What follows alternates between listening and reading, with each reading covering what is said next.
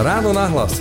Ranný podcast z pravodajského portálu Aktuality.sk V tejto chvíli mám v štúdiu profesorku Máriu Bielikovú, ktorá je informatička, kedysi vedecká osobnosť roka a IT osobnosť roka, kedysi tiež dekánka fakulty informatiky STU a dnes šéfka Kempelenovho inštitútu inteligentných technológií. Vítajte. Pekný deň prajem. A budeme sa rozprávať o umelej inteligencii. Pani Bieliková, taká umelá inteligencia e, je vlastne taký pojem, okolo ktorého e, je teraz e, veľa rozruchu, pretože je vlastne v mnohých technológiách, ktoré používame dnes v mobiloch alebo teda v aplikáciách, sociálne siete ju využívajú. Prečo by sme o nej mali vedieť viac, alebo čím je to možno ešte iné ako to, čo si dokážeme predstaviť pod tým názvom umelá inteligencia. Sú to nejaké, povedzme, roboty, alebo je to len nejaký program, ktorý sa nevymýka e, z toho, čo e, robia bežní programátori?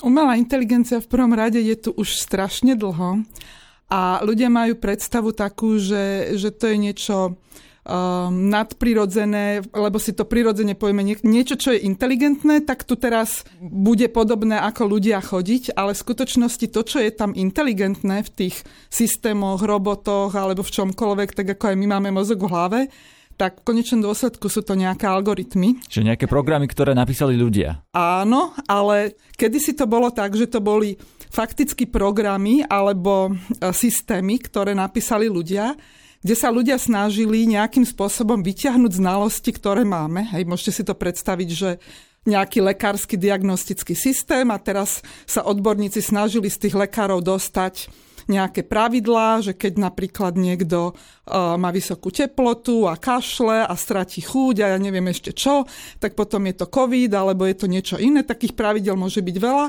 A potom boli systémy, ešte nakoniec aj sú, ktoré s týmito pravidlami pracovali a vedeli celkom dobre odvodzovať e, veľmi zaujímavé výsledky a tým pádom aj niekto, kto nebol úplne expert, dokázal takéto niečo používať. Hej?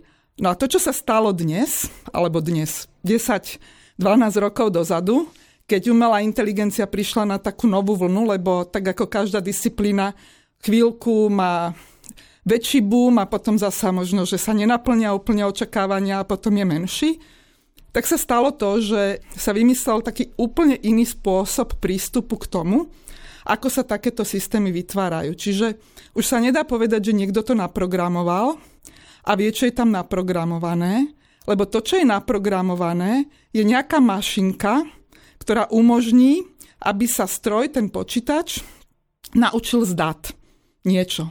Napríklad. Aby možno naprogramoval sám niečo? Nie, ten, ten program vlastne uh, robí to, že z veľkého množstva dát, ktoré už máme, napríklad, uh, ja neviem, poisťovňa má veľké množstvo dát o tom, ako sa správali tí klienti, a teraz ne, nenapíšeme program, v ktorom budeme hovoriť, že aha, a keď ten klient je takýto a takýto, takýto, tak mu odporúčime dokonca aj s nejakou pravdepodobnosťou, že dajte tú požičku. Nie, len máme strašne veľa dát a z týchto dát vlastne ten program náš naučí model, ktorý potom vie aj v situáciách, ktoré nikdy predtým neboli rozhodovať. A to je strašne silná vec, pretože uh, máme systém, ktorý sa dokáže učiť. Čiže v situáciách, ktoré nikdy nenastali, príde nový klient e, do poisťovne, taký, akého ešte nikdy nemali, s takými charakteristikami a takýto inteligentný, v úvodzovkách umelo inteligentný systém dokáže celkom dobre a vo väčšine prípadov aj veľmi dobre e, predpovedať, čo by bola tá dobrá akcia. Takže stroj sa vlastne naučil veci, ktoré ľudia e, predtým nevedeli. E, to znamená, predtým ste hovorili, že programátor napísal do programu to, čo už ľudia vedeli. Teraz e, vlastne ten program alebo stroj sám zistí niečo, čo ešte ľudia nevedeli, áno? On môže zistiť to, čo ľudia vedeli, ale môžeme si to predstaviť tak, že zakiaľ čo predtým ľudia tie vzory, tie, tie spôsoby, ktorými človek funguje, si vyťahovali ručne, tak teraz máme program, ktorý z toho, ako sa ľudia predtým správali, tieto vzory vyťahne e, sám a nepotrebuje na to toho človeka. A výsledok je, že, že sa mnohokrát správa ešte aj lepšie ako človek, respektíve dokáže odhadnúť, nájsť nejaké vzory, lebo celé je to o tom, že mám veľa dát a hľadám tam nejaké vzory aby som potom vedela zatrieďovať najmä veci do rôznych kategórií. Môžete si to predstaviť tak ako malé dieťa. Keď sa narodí, tak robí strašne veľa takých vecí, na ktorých sa všetci zabávame. Robí rôzne grimasy, rukami hore-dole, pozera si na veci a potrebuje mnoho, mnohokrát niečo zopakovať na to, aby sa niečo naučilo. A ten stroj ja nehovorím, že to robí rovnako, lebo my úplne nemáme zvládnuté, ako toto dieťa robí, ale navonok to vyzerá, ako keby to robil rovnako, že jedna z tých metód, oni sú viaceré, ako sa ten stroj učí, je, že sa snaží podobné dáta s nejakými charakteristikami dáva dohromady a potom jedného dňa krásneho príde niekto a povie, že tuto mám podobné, tuto mám podobné, tuto mám, toto je stolička, tak aj toto druhé je stolička, aj toto tretie. A to sú rôzne stoličky, nerovnaké stoličky a ten systém sa to ale naučí sám. A toto isté sa dá napríklad robiť s textom.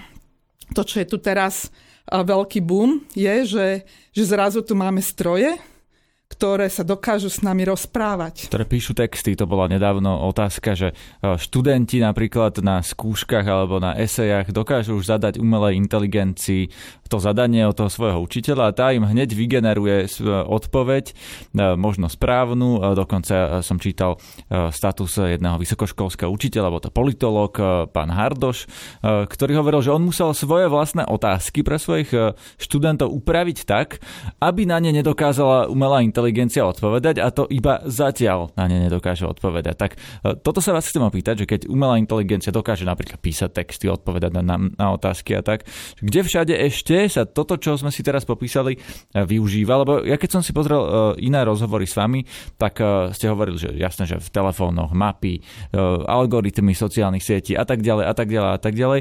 To je niečo, čo možno človek bežný vie, že také niečo existuje, alebo že možno, že mu to je aj jedno, ale pričom by sme si to naozaj mali uvedomiť, že toto je niečo, čo za nás rieši umelá inteligencia a zatiaľ o tom vlastne nevieme, ale mali by sme to vedieť. Umelá inteligencia v skutočnosti môže riešiť, alebo algoritmy umelej inteligencie, alebo môžeme povedať modely, aby sme teda si nezavádzali takú predstavu, že tá umelá inteligencia je nejaká bytosť, ktorá nám, nám niečo robí, lebo v skutočnosti je to disciplína. Môže byť použitá absolútne všade a v mnohých oblastiach už dnes aj je. Môžeme sa na to pozrieť, že vlastne je to nejaký nástroj, ktorým automatizujeme svet. Doslova, že celý svet sa automatizuje. Môžete si predstaviť absolútne akúkoľvek činnosť, ktorú opakovane viackrát robíme, potrebujeme pri nej niečo predvídať alebo, alebo e, zatrieďovať um, nejaké objekty, čokoľvek. Nakoniec, keď aj človek hoci čo robí, tak čo robíme? No pozrieme sa väčšinou z pravidla uh, dve, tri veci a, a, a teraz povieme, že toto je také, toto je také a na základe toho urobíme rozhodnutie. A to toto je také a toto je také, presne urobí stroj kdekoľvek môžete si predstaviť, že, že, že keď vám niekto posiela faktúru, tak sú firmy, ktoré to robia ručne. Hej, majú tam kopu ľudí, ktorí tie faktúry zatrieďujú podľa toho, aká je to veľká organizácia a, a robia to. A, a potom sú firmy, ktoré majú na to takýto nejaký systém, ktorý 99% dokáže zatriediť sám a identifikuje aj ktoré, na ktoré sa musí pozrieť človek a zrazu namiesto desiatich ľudí máte len jedného. Sú mnohé problémy také, ktoré v zásade navonok to vlastne vy vôbec nemusíte vedieť, že tam nejaká umelá inteligencia je, ale v skutočnosti sa to celé urobí o mnoho efektívnejšie. Potom sú problémy, kde bez takýchto algoritmov by sme to možno, že ani nevedeli spraviť. Napríklad, keď sa pozrieme v medicíne, keď sa analýzujú snímky, tak na mnohých tých prípadoch ten stroj ktorý má v sebe umelú inteligenciu, je efektívnejší a nájde veci, ktoré človek ani nenájde. Čiže nejde len o to, že... Nejakú diagnozu napríklad na snímke plúc áno, nájde nejaký tak. problém. A nie je to len tak, že si zefektívnim svoju prácu, ale zrazu viem robiť aj niečo, čo som predtým možno vedela robiť, ale nevedela robiť tak dobre, nevedela robiť tak presne a tak ďalej. Hej? Čiže naozaj si to predstavme tak, že Ak to dnes nie je skoro všade, nakoniec v mobilnom telefóne, už len v obyčajnom fotoaparáte, keď sa tak všetci tešíme, že, že, že jak to dobre vie zamieriť na naše oči a, a tak ďalej, tak to sú algoritmy um, rozpoznávania obrazu, ktoré patria do oblasti umelej inteligencie, sú tam a, a bez toho by sme asi nemali také, také dobré foťaky, ako máme napríklad teraz. Počúvate podcast Ráno na hlas toho, čo mi hovoríte, vyplýva, že napríklad z tých e, desiatich účtovníkov 9 e, príde o prácu a možno aj niektorí lekári, ktorí robia na nejakej e, diagnostickej metóde, ktorú doteraz pozerali tie snímky tých plúc oproti svetlu a pozerali sa na tie plúca a teraz to vlastne všetko urobí stroj. Čo sú ďalšie takéto povolania, ktoré možno pri lekároch asi nemôžeme povedať, že prídu o prácu, ale budú musieť robiť niečo iné? Koho možno naozaj tá umelá inteligencia nahradí? Ja si ani nemyslím, že by išlo o to, že, že umelá inteligencia niekoho len tak nahradí, ale tie povolania sa budú meniť. A aby ste sa aj teda vy mohli, mali na čo tešiť, že ja si myslím, že aj, aj povolanie novinára uh, sa môže zásadne zmeniť právnikov, pretože keď si zoberieme, že mnohé správy môže umelá inteligencia predgenerovať, ale teraz nemyslím to, že niekto chce robiť zle, ale ja neviem, športové výsledky alebo naozaj, že správy faktografické, tak na čo by to teraz robilo 10 ľudí a skôr v mnohých povolaniach aj právnici, tam je, tam je akože krásny príklad, že práce s textom a ten právnik je preto dobrý, lebo pozná tie všetky predpisy a potom ešte musí byť kreatívny a musí vedieť, ako ich pospájať. A tie mnohé veci mu vie vlastne tá umelá inteligencia alebo systémy umelej inteligencii pomôcť, dokonca ďaleko viacej, že si niektoré veci nemusí ani len všimnúť, ale, ale jednoducho tú súvislosť tam nájde a viem sa na to pozrieť. Ale nemyslím si, že tu bude veľa povolaní také, že zrazu nejaké povolanie zmizne, oni sa budú len meniť. Aj tí účtovníci budú mať viac času na, na iné veci. Aj tí novinári, aj tí lekári budú môcť uh, riešiť iné veci. Aj učitelia budú môcť možno, že pri príprave materiálov, keď toto použijú, tak sa budú môcť viacej sústrediť na iné veci a podľa mňa skoro až v každej oblasti uh, za chvíľu to bude tak, že, že aha, tak to je ten, ktorý rozšíril svoje schopnosti pomocou umelej inteligencie a to je ten, ktorý to stále nechce a ako v architektúre je to krásne vidieť, že ak tu ešte je niekto, kto kreslí tie budovy na papier, tak e, určite vôbec nemôže superiť s tými, ktorí to robia v rôznych softveroch, ktoré mnohé veci predgenerujú doslova už a tam sa napríklad tiež používa veľa algoritmov umelej inteligencii. A zrovna toto je odvetvie, tá architektúra, kde aspoň keďže viem a poznám viacerých architektov, tak viem, aké silné to rezistentné bolo, pretože ten, tá ceruska a, a, a papier je veľmi pre takýchto ľudí dôležitá, až dokedy si neuvedomí, že aha, ale ten vedľa mňa je stokrát efektívnejší a dokonca vie urobiť aj zaujímavejšie veci, lebo mu tá umelá inteligencia pomôže presne ako aj hudobníkom alebo, alebo komukolvek uh, ďalšiemu. Ale ešte len ako posledná veta k tomuto, že ono toto bolo vždy. Že takí, čo sme starší, vieme, že ešte kedysi bolo povolanie, že bol vo výťahu taký liftboy a, a proste to bolo normálne povolanie a ten človek tam sedel a, a vozil tých ľudí. Hej? A, a potom už nebol a našli by sme aj ďalšie. Ten rozdiel je, že, že ide to o mnoho, mnoho rýchlejšie a to prispôsobovanie sa novým činnostiam dnes musí byť ako podstatne rýchlejšie a musia byť ľudia na to naučení. A celkovo ľudia, ako sme vytvorení aj, aj ako evolučne, eh, nie sme eh, dobre adaptovateľní na zmenu v krátkom čase. Čiže toto je podľa mňa najväčšia výzva. Rozumiem.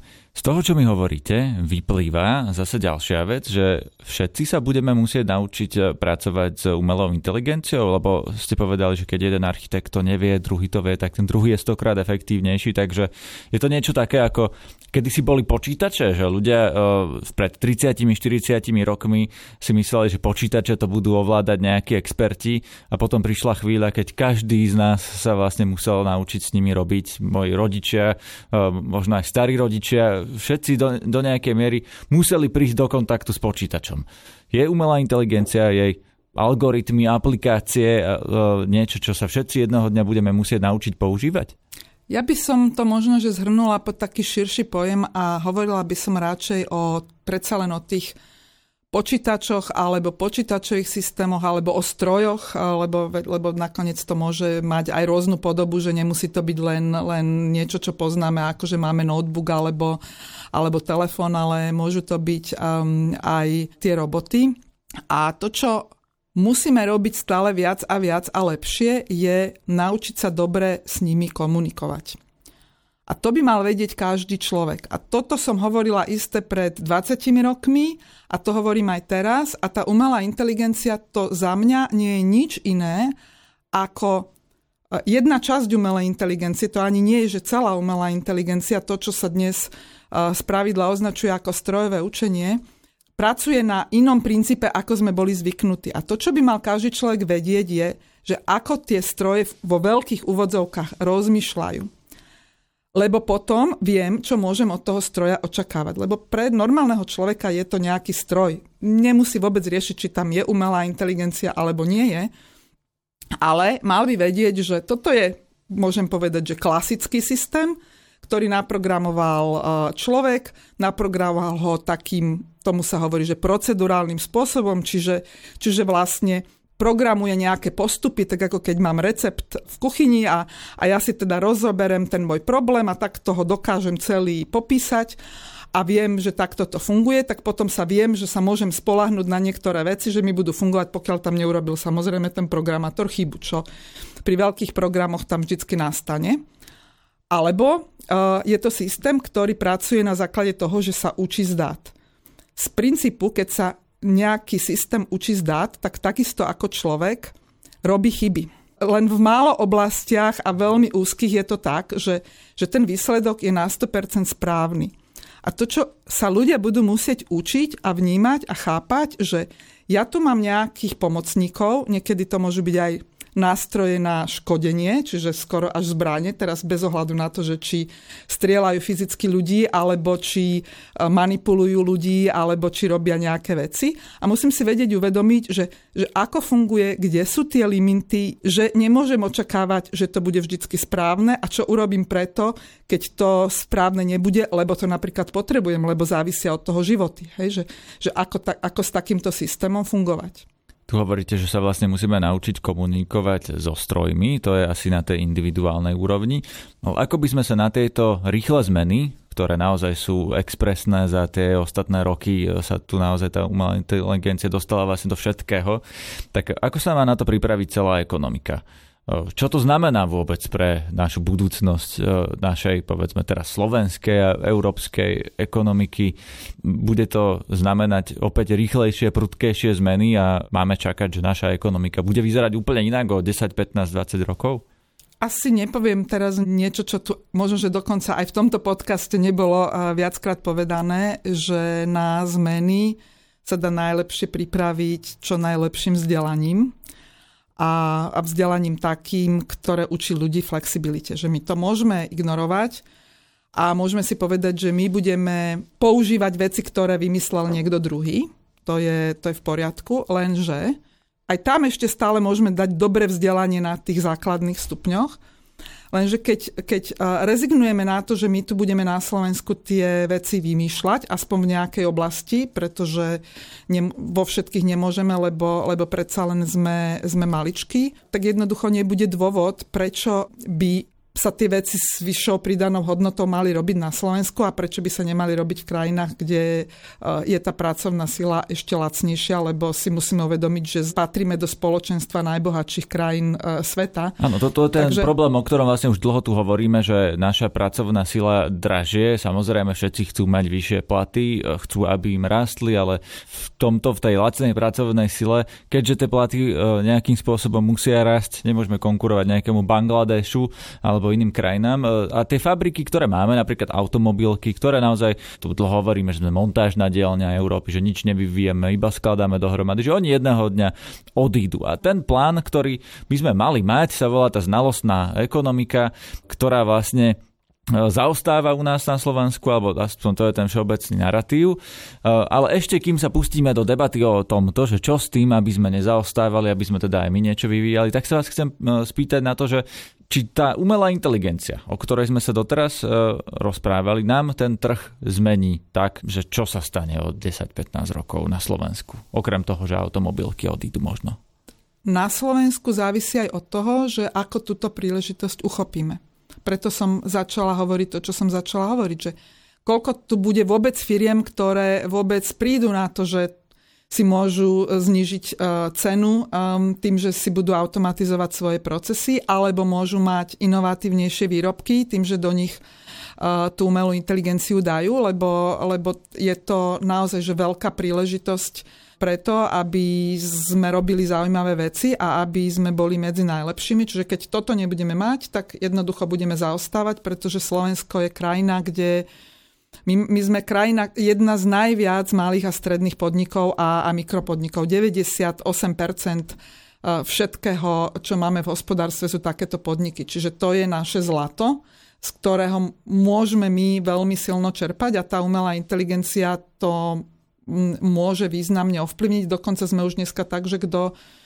kto sa na to vykašle, keď to poviem takto, a povie si, že to nepotrebuje, tak um, na konci dňa, uh, pokiaľ nemá nejaký že super zaujímavý produkt, ktorý je vyslovene postavený len na nejakej fyzickej existencii, alebo ja neviem, robí umenia, ale dneska dokonca už aj v umení, predsa umelá inteligencia vie významne pomôcť teraz nehovorím, že generovať to umenie, ale vie významne uh, pomôcť, že už aj niekto, kto skladá hudbu, uh, keď má uh, umelú inteligenciu vedľa seba, tak vie možno, že dokonca mať až viac nápadov. A teraz sa nebavím o tých génioch, ktorých je 0,1%, ale, ale väčšinou uh, fungujeme uh, tak, že, že, že viac ako tí supergéniovia, Mozartovia a tak ďalej uh, robia úplne skvelú prácu. Čiže tá ekonomika sa môže výrazne zmeniť. To, čo si treba uvedomiť, že sme my v nejakom spoločenstve, takže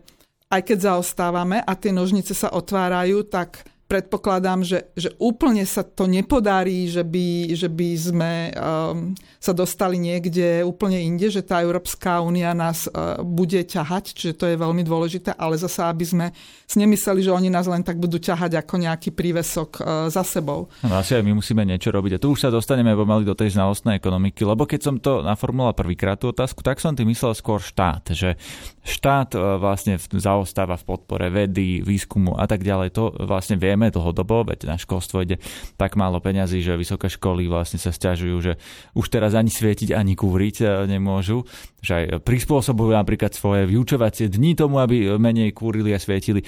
A t- vy ste mi vlastne na to odpovedali, že nie je štát, alebo nie len štát, ale každý jeden malý a stredný podnikateľ by sa mal zaujímať o to, ako môže on využiť e, umelú inteligenciu. Chápem to správne? Určite áno, ale teda, aby, aby to teraz nevyzeralo, že e, štát tým pádom nemusí vôbec nič robiť. Štát by mal byť e, veľmi silný facilitátor a štát by mal byť ten, ktorý, ktorý pomôže rozpohybovať niektoré tie zložky, ktoré jednoducho toto potrebujú.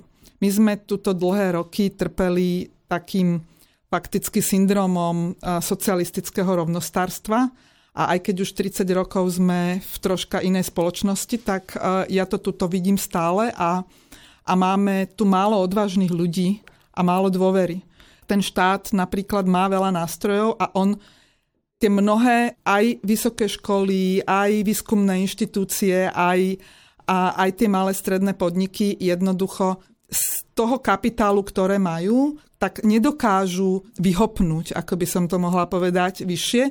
A na to, aby kúsok viacej vyhopli, tak potrebujú nejaký impuls. Že, ja neviem, Európska komisia sa rozhodla, že si myslí, že jedným z takých impulzov budú európske digitálne inovačné huby kde sa spája aj akadémia, aj podniky. A keď sa to podarí urobiť rýchlo, možno, že aj rýchlejšie ako ostatné krajiny, Máme tu takýchto 5 hubov na Slovensku a zatiaľ nemôžu poskytovať tým firmám služby, lebo, lebo riešime, aby sa to vôbec dalo robiť. Čiže už len takéto administratívne prekážky, ale potom sú tu aj iné impulzy, ktoré môžu prísť. Ja neviem, napríklad v pláne obnovy sú mnohé úžasné opatrenia, len tí skvelí ľudia, ktorí to tam aj pripravujú, akože ja som veľmi nadšená s tým, čo tam je, kým, kým sa to celé podarí, tak možno, že už bude aj neskoro, lebo zasa z toho vlaku nejakým spôsobom vypadneme. A tie opatrenia je veľmi dôležité, aby boli také, aby... Ja si vždycky kladiem otázku, keď aj, aj e, rozmýšľame nad tým, že, že čo budeme v Kempelenovom inštitúte robiť, lebo sme v skutočnosti taký pilotovač veci, ktoré na Slovensku ešte neboli, lebo tak nezávislý výskumný inštitút, financovaný primárne z privátneho sektora. To je vec, ktorá v Nemecku ich je 140+, plus, na Slovensku ich bolo nula. A keď toto pilotujeme, tak sa vždycky pozerám na to, že keď urobíme toto, akú zmenu to prinesie. A toto podľa mňa chýba a to chýba aj vo vláde, to chýba aj v týchto e, všetkých opatreniach, aby keď sa dávajú aj univerzitám peniaze, im treba dať, že významne, významne viac peňazí, ale musíme vedieť, že čo s tým dosiahneme. Podporíme excelentné týmy, podporíme tých najlepších, podporíme spoluprácu so súkromným sektorom, ale potom my musíme dôverovať. Nemôžeme to spraviť tak, že, že, že ich zavalíme administratívou a tí najlepší potom sa na to vykašľú a ani to nebudú nejakým spôsobom uh, sa o to usilovať, pretože tá administratíva je taká náročná, že sa s tým vlastne ani nedá nič robiť. Počúvate podcast Ráno na hlas. Nadviažem na to, e, na čo som sa vlastne pýtal na začiatku, e, že či to musí každý, teraz malý podnikateľ, živnostník, e, sa nejakým spôsobom zžiť s tou umelou inteligenciou, alebo ju nejakým spôsobom začať využívať, aby boli vlastne tie naše podniky, podnikatelia, živnostníci a tak ďalej konkurencieschopní. A nadviažem na to otázkou, a je to zadarmo? Môžu uh, nájsť aj ľudia, ktorí uh, nevedia vlastne nič o umelej inteligencii, si nejakú aplikáciu na internete alebo v mobile, ktorá im s tým pomôže. Alebo je to niečo, čo jednak vyžaduje možno nejaké expertné uh, vzdelanie, alebo uh, je to možno za poplatok, že vlastníci tých technológií, tých algoritmov uh, vlastne na tom chcú zarobiť a tí, ktorí to chcú používať, budú za to musieť zaplatiť? Obec zadarmo neexistuje takže zadarmo, zadarmo asi uh, nič takéto nenájdeme. Lebo tak gps v telefóne mám zadarmo, áno? E, tieto veci, ktoré, to už je, ktorých je áno, to už je jedna technológia, ale tiež sa to muselo vyvinúť do takéhoto stavu, ale v skutočnosti tá aplikácia, ktorá ju používa zadarmo nie je, ale, ale chápem. Určite si myslím, že každá organizácia, ktorá chce byť inovatívna, by mala minimálne urobiť pokus a zistiť, že čo všetko sa dá s môjim biznisom urobiť a potom urobí informované rozhodnutie o tom, že či, či to má zmysel alebo nemá, lebo to neznamená, že vo všetkých prípadoch to bude mať zmysel, pretože niektoré biznisy sú také komplikované, že neexistuje ešte také systémy a ten trh nie je taký rozsiahly, že by sa to oplatilo e, preto spraviť a to vôbec nemusí znamenať, že firma nemusí existovať. Chápem, ale kde začať, keď som nejaký živnostník, mám ja neviem obchod a teraz e, no, čo, napríklad... mám, čo si mám stiahnuť a čo si mám prečítať, e, aby som začal využívať umelú inteligenciu vo svoj prospech? No už som to povedala, že ten jeden mechanizmus sú práve tie európske digitálne inovačné huby, ktorých vlastne presne cieľ je v tom, aby pomohli firmám v širokom rozsahu digitalizovať, ale umelá inteligencia tam hrá veľmi dôležitú úlohu a Európska komisia chcela v každej krajine mať minimálne jeden takýto Európsky digitálny inovačný hub, ktorý sa primárne zameriava na umelú inteligenciu. Náš inštitút má čest koordinovať práve takýto hub a toto je vec, to sa dá nájsť aj, aj na webe. Ten náš sa volá Hopero, ale sú tu ďalšie štyri, ktoré budú na Slovensku, ktoré, ktoré dokážu takéto služby poskytovať. A tam minimálne snaha je, aby sme každého posunuli minimálne do tej úrovni, že Niektorým poskytneme službu takú, že im aj pomôžeme urobiť proof of concept, čiže, čiže vyskúšať niečo z ich biznisu, aby vedeli, ako sa majú posunúť ďalej.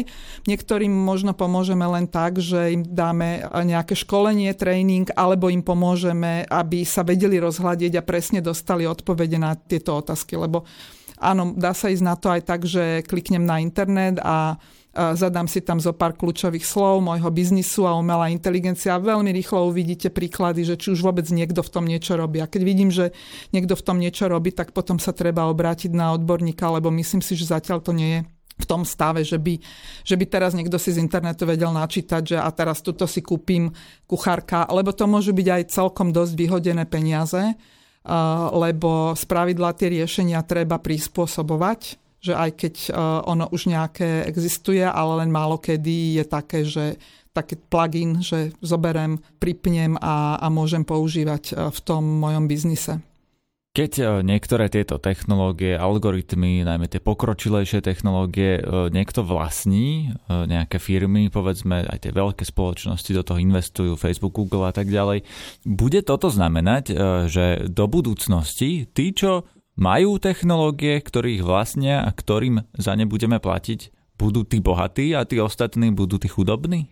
Možno úplne takto nie, ale tá výzva je veľmi veľká a ani tak nejde o mnohokrát dnes o tú technológiu, ako viac o tie dáta, ktoré uh, sú za tým, lebo ja som to už hovorila, že práve tá nová paradigma, ktorá už začína byť ani nie až taká nová, aj keď teda v porovnaní s inými disciplínami, kde sú stovky rokov, tak keď my sa bavíme o desiatkách, tak je to stále pomerne nová vec.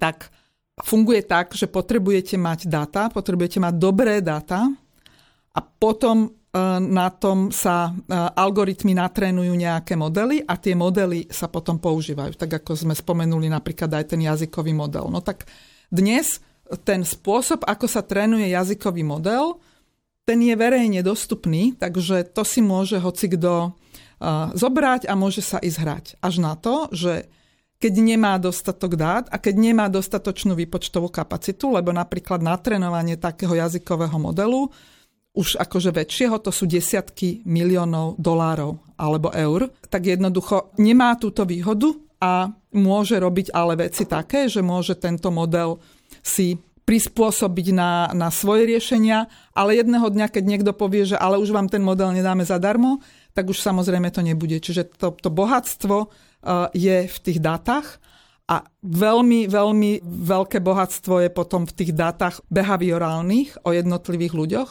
pretože cez to dokážete ovplyvňovať ľudí, keď, keď máte prístup k takýmto technológiám. A keď niekto vie ovplyvniť ľudí, tak um, už je to zasa krôčik uh, niekde ďalej, čiže um, dáta sú, Áno, sú to, to súčasné zlato. Ja, ja sa vás na to ešte opýtam, uh, ale zostaňme ešte úplne krátku chvíľku uh, pri tom uh, bohatstve a tom uh-huh. rozdelení bohatstva, lebo ste mi povedali, dobre, nie všetci vlastníci technológií, ale vlastníci dát budú bohatnúť. Takže tá umelá inteligencia bude taký urýchľovač toho roztvárania nožníc, že my už teraz sledujeme, že sme pomerne nerovná spoločnosť, že je tu veľa super bohatých, uh, stredná trieda sa prepadáva pomaly do chudoby bude toto pokračovať a dokonca sa zrýchľovať práve týmito technológiami, že tí vlastníci dát budú bohatší a bohatší a všetci ostatní oveľa chudobnejší? Áno, pokiaľ to nezačneme rozumne regulovať. Problém s reguláciami je vždy, že, že väčšinou reagujú až na situáciu, ktorá vznikla a trvá to strašne dlho, kým sa nejaká dobrá regulácia spraví. Napríklad Európska komisia už, uh, už je to dva roky dozadu, vyšla s tzv. AI Actom, Artificial Intelligence Act, čiže, čiže nejaká smernica o regulácii umelej inteligencie. Predpokladá sa, že o rok, o dva možno, že už, uh, už ju aj budeme mať. A ja nehovorím, že tá smernica zachráni svet, ale môže to veľmi ovplyvniť. Vždycky aj vo vývoji, keď sa nejaká technológia alebo hocičo nám začína vymykať z rúk, tak musí prísť nejaká regulácia. Tá, tá regulácia môže e, samozrejme pozitívne ovplyvniť, môže aj negatívne ovplyvniť, preto lebo e, zrazu sa niektoré veci nebudú môcť robiť ale my nevieme zabezpečiť, že nikde na svete sa nebudú robiť. Takže to je ako problém celej našej spoločnosti. To je problém, ako e, sme mali a teraz možno, že budeme mať znovu s jadrovými zbraniami, že bola nejaká technológia vyvinutá, vznikla dohoda, celosvetová, ako sa bude používať, ale vždy môže prísť niekto, kto zrazu povie, že e, to bude inak. Takže v tomto prípade tie nožnice sa budú otvárať toľko, koľko jednotlivé štáty, jednotlivé komunity, spoločenstva, ale aj každý z nás dovolíme. Ako si napríklad my budeme chrániť vlastné dáta. Keď si ich nebudeme chrániť, tak som si skoro až istá, že, že vo výsledku sa bohatí budú stávať bohatšími, lebo to je, to je princíp, ktorý štandardne funguje a ten nemáme ako my zmeniť. Čiže musíte tam urobiť tú protiváhu z druhej strany tá ide cez všetky úrovne. Tá ide cez, cez tú úroveň ako legislatívnu, regulačnú, až po správanie komunít a správanie jednotlivých ľudí, ktorí sa napríklad môžu rozhodnúť v nejakom čase, že takéto výrobky my nebudeme kupovať. Keď to urobí jeden, je to iné, ako keď to zrazu urobí 100 tisíc ľudí. Hovoríte o ochrane dát, ale e, ja som mal na mysli, aspoň teda pred týmto rozhovorom, to, že či by tie dáta naopak nemali byť e, verejne dostupné, aby teda všetci mali tú šancu k ním pristúpiť, aby tá umelá inteligencia bola efektívnejšia, aby sme vedeli využívať všetci tie, tie dáta, v ktorých je to bohatstvo a nie len tí, ktorí na ne budú mať nejaké práva. Určite áno, ale úplne všetky verejne dostupné nemôžu byť, lebo jedno z tých veľkých bohatstiev sú práve behaviorálne dáta a dáta o ľuďoch a to by ani nikto nechcel, aby toto bolo voľne dostupné. A to je spolu s reguláciou, je, je toto veľmi dobrý mechanizmus, aby dáta, ktoré sú neutrálne, jednoducho mohli byť dostupné. Vy ste už spomenuli tú uh, GPS-ku, a napríklad v Amerike pred mnohými rokmi sa veľmi silno posunuli v technológiách preto, lebo oni dovolili svojim firmám túto technológiu používať. Hej, vtedy, keď ju ešte zvyšok sveta nemal. A mohli sa na to pripraviť, mohli na to urobiť systémy a veľa, veľa firiem na tom zbohatlo nielen armáda, z ktorej to prišlo, ale aj ostatní. Čiže určite mať dáta. Napríklad e, dnes hovoríme o energetike a o energetickej kríze a problém potrebujeme šetriť, environment. Toto sú napríklad data, ktoré by vhodne anonymizované mali byť dostupné všetkým, najmä keď sa produkujú za účasti štátu. A to je jeden veľmi silný mechanizmus, ktorý keď toto štát urobí, tak vlastne pomôže tým firmám a, a pomôže im narásť a ja som presvedčená, že vo výsledku to bohatstvo bude väčšie. Čiže keď máte dvoch bohatých a 100 tisíc chudobných, tak keď tí chudobní narastú a nebudú síce až takýto bohatí, tak súčet som presvedčená, že bude vždycky vyšší. Vy ste už eh, dvakrát spomenuli tie behaviorálne dáta a že sa dajú zneužiť na ovládanie ľudí. Viem, že toto súvisí s konšpiračnými teóriami napríklad, že eh, ľudia sa dajú manipulovať tým, že ani nemusíte vyvrátiť ich eh, nejaké myslenie, ale stačí im trošku naštrbiť tú dôveru, ktorú ste tiež spomenuli, že nebudú veriť ničomu, ale vlastne budú si myslieť, že tak snáď je tá pravda uprostred, keď 10 rôznych názorov. Súvisí to, alebo sa milím? No určite to súvisí a teraz ide o to, že, že ako ten stroj, ten, ten algoritmus, ktorý z pravidla v sebe obsahuje umelú inteligenciu, lebo... Ste algoritmus napríklad sociálnych sietí? Áno, lebo v takýchto, v takýchto veľkých rozsahoch sa to nedá spraviť tak, že to niekto naprogramuje, že ako sa to bude správať. Hej, pre Joška dáme toto, pre Ferka dáme toto, no to by, to by ako vyzeralo.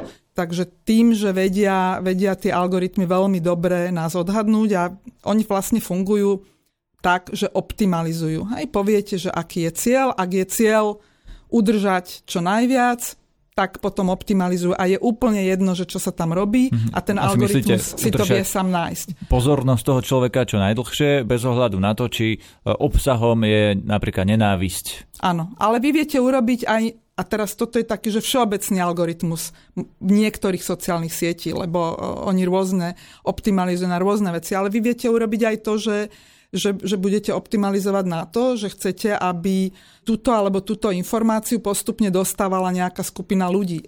To, to čo je veľká sila, ani nie sú tie automatické algoritmy, že ten algoritmus si v tých dátach nachádza nejaké vzory a potom podľa nich sa správa, ale keď do toho zasiahne aj človek, a človek to dokáže upravovať, tak to je obrovská sila, ktorú si nevieme ani predstaviť. Čiže niekto, kto napríklad ovláda psychológiu, kto, kto vie, ako, ako ktoré skupiny fungujú.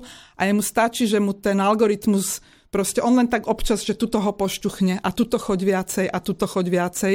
A jednoducho nás to ovplyvňuje, či sa nám to páči alebo nepáči. A mnoho ľudí, pokiaľ nevie, ako tieto algoritmy fungujú, pokiaľ nevie, že to, čo mu tam niekto ponúka, je vlastne len nejaký stroj a môže to byť nejakým spôsobom zmanipulované, tak sa nevedia vlastne tomu brániť. Čiže najrozumnejší spôsob je naozaj, že, že chápať a pozerať si aj viaceré zdroje. Áno, v tejto téme napríklad pri YouTube sa hovorí, že keď pozeráte nejaké video, tak to nasledujúce, ktoré vám sám ten YouTube ponúkne, je vlastne len radikálnejšia verzia toho predchádzajúceho. Čiže idete stále do radikálnejšieho potvrdzovania toho istého, nejdete do vyvracania toho názoru, ktorý v tom videu bol vlastne prezentovaný. A to, čo sa chcem opýtať je, či sa toto dá nejako zmeniť. Či keby Facebook sám chcel, alebo keby Facebooku, alebo Google a YouTube to nejaká regulácia prikázala, môžu napríklad eh, tie algoritmy eh, začať preferovať niečo iné, môžu